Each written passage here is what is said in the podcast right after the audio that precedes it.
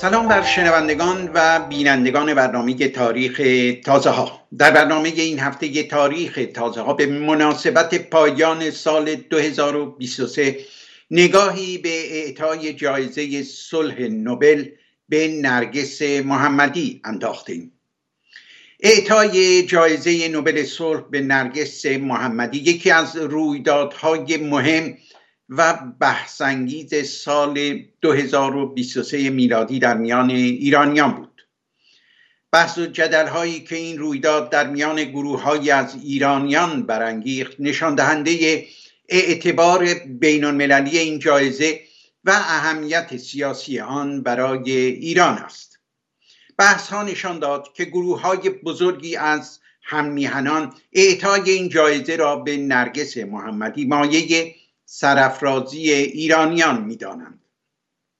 به همین سبب بعضی از آنان از بهره برداری سیاسی از نام نرگس محمدی سخت براشفتند و آشکارا گفتند که حساب این مبارز خستگی ناپذیر را باید از حساب کسانی که به نام او سخن گفتند و می‌گویند جدا کرد. اما گروههایی از هممیهنان با انگیزه های سیاسی و گاه شخصی از اعطای این جایزه به نرگس محمدی ناخشنود بودند. گروهی او را سزاوار دریافت این جایزه ندانستند و از مبارزان دیگری نام بردند که به اعتقاد آنان شایستگی و دلاوری بیشتری از نرگس محمدی دارند. گروهی نیز در پس این جایزه توطعهای بر ضد منافع ایران دیدند. به هر حال اعطای این جایزه به نرگس محمدی فرصتی فراهم آورد تا بعضی از کنشگران سیاسی و گروههایی از ایرانیان فعال در رسانه ها و شبکه های اجتماعی نظر خود را درباره این جایزه و برنده ایرانی آن بیان کنند. اما آنچه در این میان ناگفته ماند اصول راهنمای اعطا کنندگان این جایزه و هنجارهای گزینش برندگان آن است. نخستین را بگوییم که جایزه نوبل صلح در سال 1901 میلادی بنیان گذاشته شد. در آغاز آن را به کسانی می‌دادند که شهروند یک کشور غربی بودند اما رفته رفته آن را به شهروندان دیگر کشورهای جهان نیز اهدا کردند.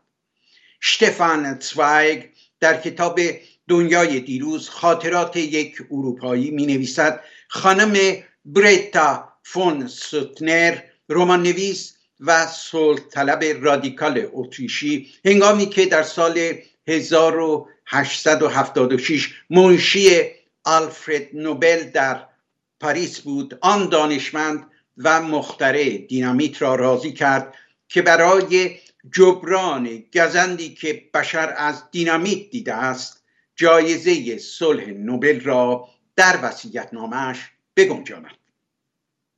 آلفرد نوبل در دهم دسامبر 1896 از جهان رفت. جایزه صلح او را هر سال در اسلو پایتخت نروژ در سال مرگ او به برنده یا برندگان آن سال اهدا می کنند گفتنی است که خانم بریتا فون سوتنر نخستین زنی بود که در سال 1905 برنده جایزه صلح نوبل شد.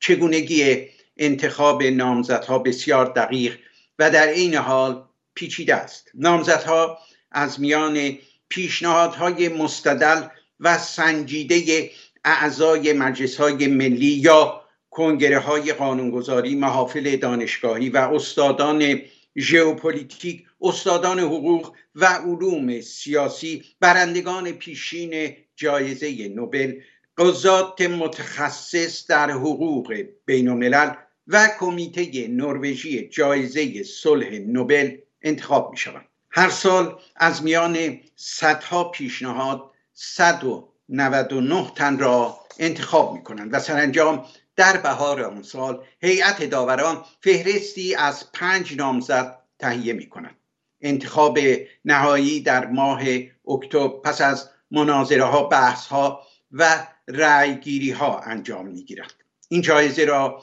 از زمان بنیانگذاریش در سال 1901 تا کنون به 110 شخصیت و 29 سازمان اعطا کردند. در بعضی سالها دو یا چند تن با هم برنده آن شدند.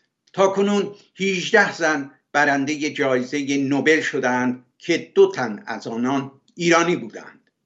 اهدای این جایزه به دو زن ایرانی نشان دهنده اهمیت موضوع زن در جامعه ایران است. این جایزه را نرگس محمدی به پاس مبارزه بیامانش بر ضد ستمی که در جمهوری اسلامی بر زنان ایران می رود و دفاع جانانش از حقوق بشر و آزادی برای همه گرفته است. او پس از سالها مبارزه و تحمل زندان و شکنجه سرانجام به این نتیجه رسید که برای رسیدن به خواسته هایش راهی جز برچیده شدن نظام جمهوری اسلامی از ایران نمانده است. بنابراین راه نرگس محمدی از راه همه گروه ها سازمان ها و کنشگرانی که در ایران یا در خارج از ایران اصلاح این رژیم را ممکن می‌دانند جداست.